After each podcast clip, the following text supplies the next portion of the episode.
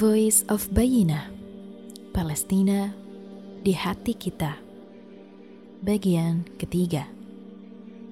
Solusi Palestina menurut Al-Quran. Dirangkum dari berbagai sumber oleh tim Voice of Bayina dan dibacakan oleh Vini. Pada episode kedua, podcast Palestina di hati kita, sekilas kita memahami bagaimana sejarah Bani Israel dan bagaimana negara Israel terbentuk. Di episode podcast kali ini, kita akan memotret bagaimana Palestina pasca Israel mengumumkan deklarasi kemerdekaannya. Adakah solusi untuk menuju Palestina merdeka dalam arti yang sesungguhnya? Merdeka sebagai sebuah negara yang setara di mata dunia. Insya Allah, kita akan membahasnya dari kacamata Al-Quran sesuai dengan penjelasan dari petikan Mutiara Dakwah Ustadz Noman Ali Khan dalam episode ketiga podcast Palestina di hati kita.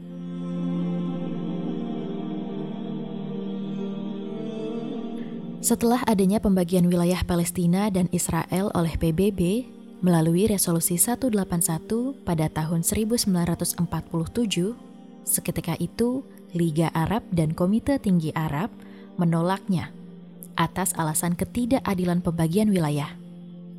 Warga Yahudi mendapat 55% dari seluruh wilayah tanah, meskipun hanya merupakan 30% dari seluruh penduduk di tanah Palestina. Tetapi Perwakilan Yahudi yang saat itu belum membentuk sebuah negara ini seolah tak mempedulikan penolakan ini. Pada 14 Mei 1948, sehari sebelum akhir mandat Britania Raya, warga Yahudi justru memproklamasikan kemerdekaan dan menamakan negara yang didirikan tersebut dengan nama Negara Israel. Sehari kemudian, gabungan lima negara Arab yang terdiri dari Mesir, Suriah, Yordania, Libanon, dan Irak berkoalisi menyerang Israel. Pecahlah Perang Arab Israel 1948. Israel kemudian memenangkan peperangan ini. Akibat perang ini pula, Israel justru berhasil memperluas batas wilayah negaranya melebihi batas wilayah semula yang ditentukan oleh PBB. Israel kemudian diterima sebagai anggota PBB pada tanggal 11 Mei 1949 setelah beberapa kali pengajuan dan pemungutan suara di Majelis Umum PBB atas usulan Dewan Keamanan. Sampai dengan Desember 2020, Israel telah menerima pengakuan kemerdekaan sebagai sebuah negara oleh 163 negara dari total 193 negara yang tergabung di PBB. Ini berarti ada 30 negara yang masih belum mengakui kemerdekaan negara Israel, termasuk Indonesia. Lalu, bagaimana dengan Palestina? Perjuangan rakyat Palestina masih panjang dan berliku untuk kemudian bisa mendeklarasikan kemerdekaannya. Pada tahun 1964, Organisasi Pembebasan Palestina atau Palestine Liberation Organization yang disingkat menjadi PLO dibentuk dengan tujuan untuk mendirikan negara Palestina di atas tanah yang sebelumnya dikuasai di bawah mandat Britania Raya. Tentu saja, Israel tidak mengakui organisasi ini. Meskipun seiring berjalannya waktu, pada tahun 1974, PLO diakui oleh PBB untuk mewakili otoritas Palestina di PBB sebagai pengamat.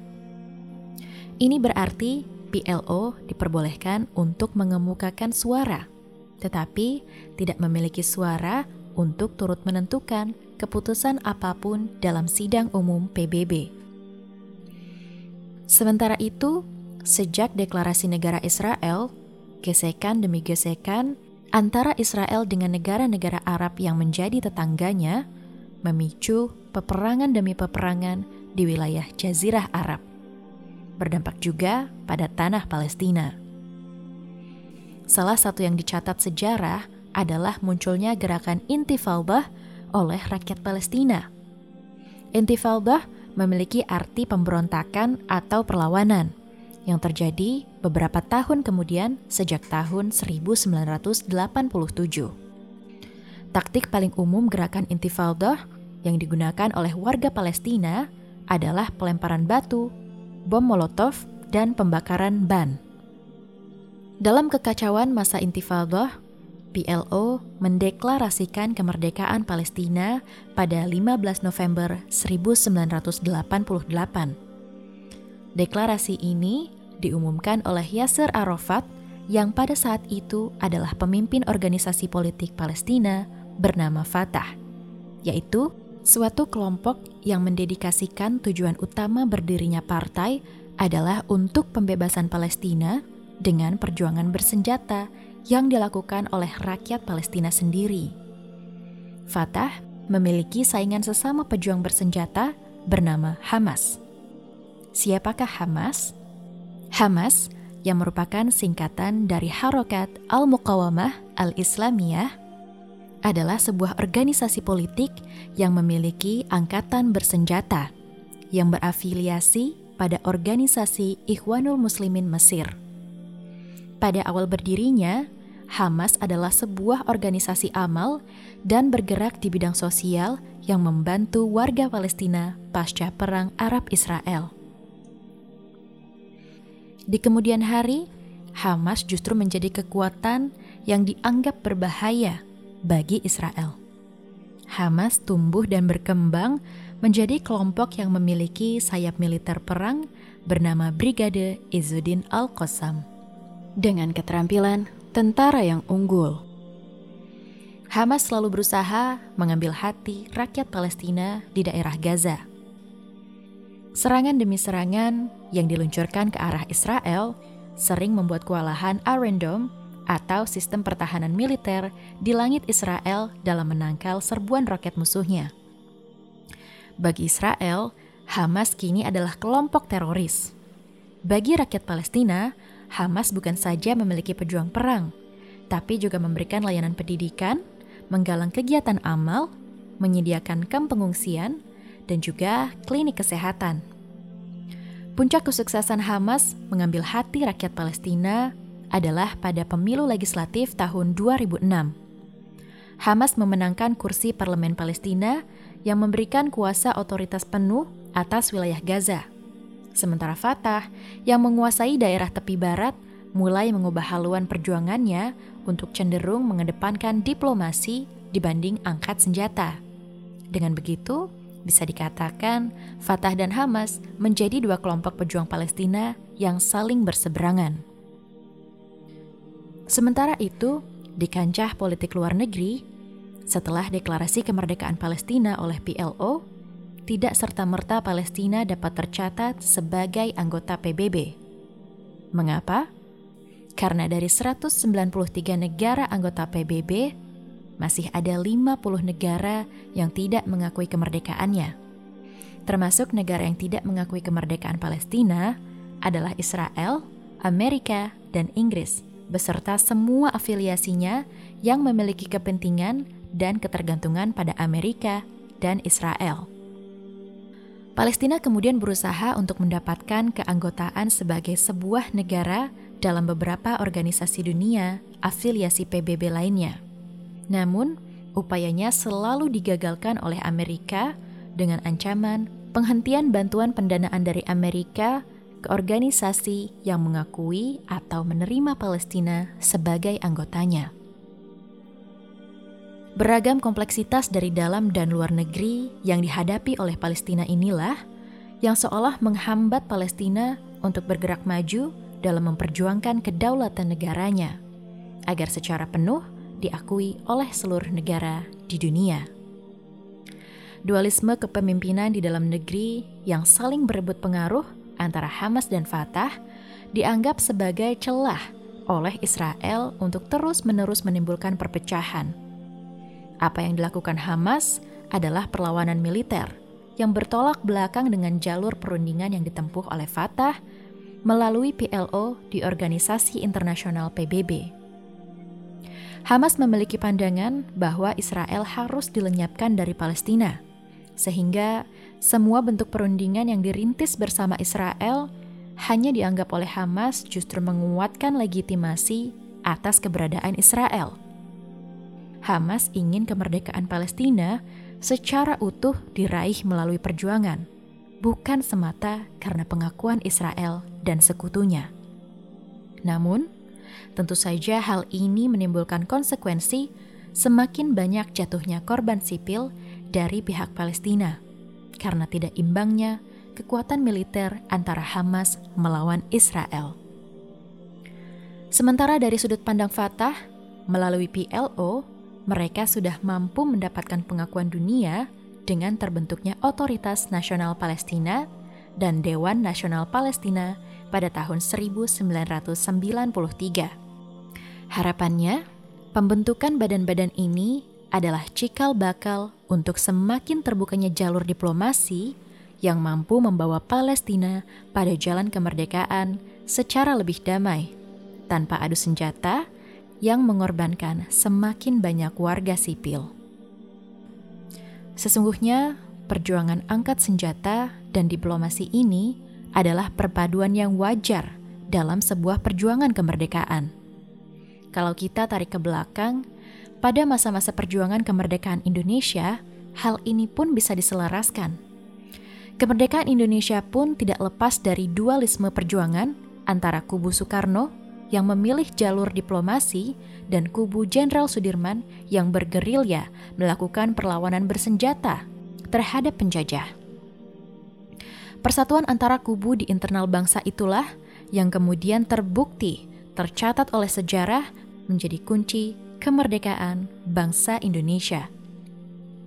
Persatuan kekuatan di internal bangsa Palestina pun seharusnya mampu diciptakan antara kekuatan politis dan militer anak bangsa, mengesampingkan semua ego untuk berkuasa atas satu kubu di atas kubu yang lain.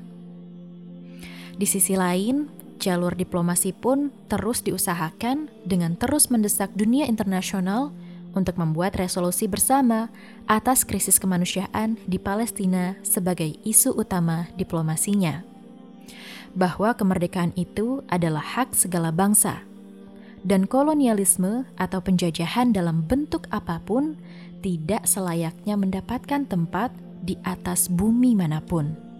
Dengan harapan agar mereka mampu bersatu menggalang kekuatan yang membuat Israel menghentikan aksinya untuk terus-menerus melebarkan wilayah pemukiman Israel di tanah Palestina. Kebijakan pembangunan pemukiman ilegal oleh Israel di tanah-tanah terpencil Palestina sejatinya sudah dimulai bahkan sejak 2017 pada zaman Presiden Amerika Serikat Donald Trump. Karena kucuran dana dari Amerika inilah, Israel mampu membangun sekitar 9.200 pemukiman Yahudi yang lama-kelamaan menganeksasi tanah-tanah yang berbatasan dengan Palestina langsung, seperti di lingkungan Sheikh Jarrah. Amerika selalu mendukung Israel karena Israel laksana martil yang siap sedia digunakan untuk membuat kekacauan di wilayah negara-negara Timur Tengah. Melemahnya kekuatan blok Jazirah Arab adalah cita-cita Amerika sejak lama.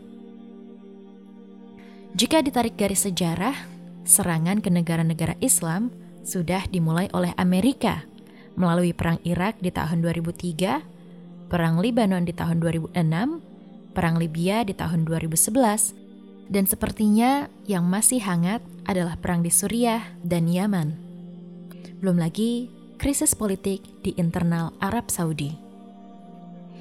Arab Saudi tak memandang Israel sebagai musuh lagi namun sebagai aliansi strategis, terlebih untuk membantu mengamankan kontestasi antara Arab melawan Iran, di mana keduanya bersaing untuk menjadi negara paling disegani di area Timur Tengah. Uni Emirat Arab pun juga memiliki kepentingan ekonomi dan teknologi dengan Israel. Ketergantungan ini tentu saja dimanfaatkan oleh Israel. Sekali lagi, proyek Zionis Israel Amerika ini bertujuan untuk melemahkan kekuatan blok negara Arab. Satu-satunya kekuatan di Timur Tengah yang disegani Amerika hanyalah Iran. Selain kepemilikan bahan nuklir, Iran juga bersekutu dengan Uni Soviet dan Cina, musuh bebuyutan Amerika. Long story short, bisa dikatakan semua negara blok Timur Tengah ini memiliki urusan dan kepentingannya masing-masing. Kini, Palestina seolah bukan lagi prioritas yang dianggap utama untuk diperjuangkan sebagai sesama negara Muslim. Meskipun pergolakan yang terjadi antara Palestina dan Israel bukan didasari masalah agama, namun tetap saja reaksi negara-negara Arab yang tidak langsung nyata turun tangan membela Palestina seperti para pendahulunya memunculkan tanda tanya besar. Ada apa dengan persatuan umat Muslim dunia?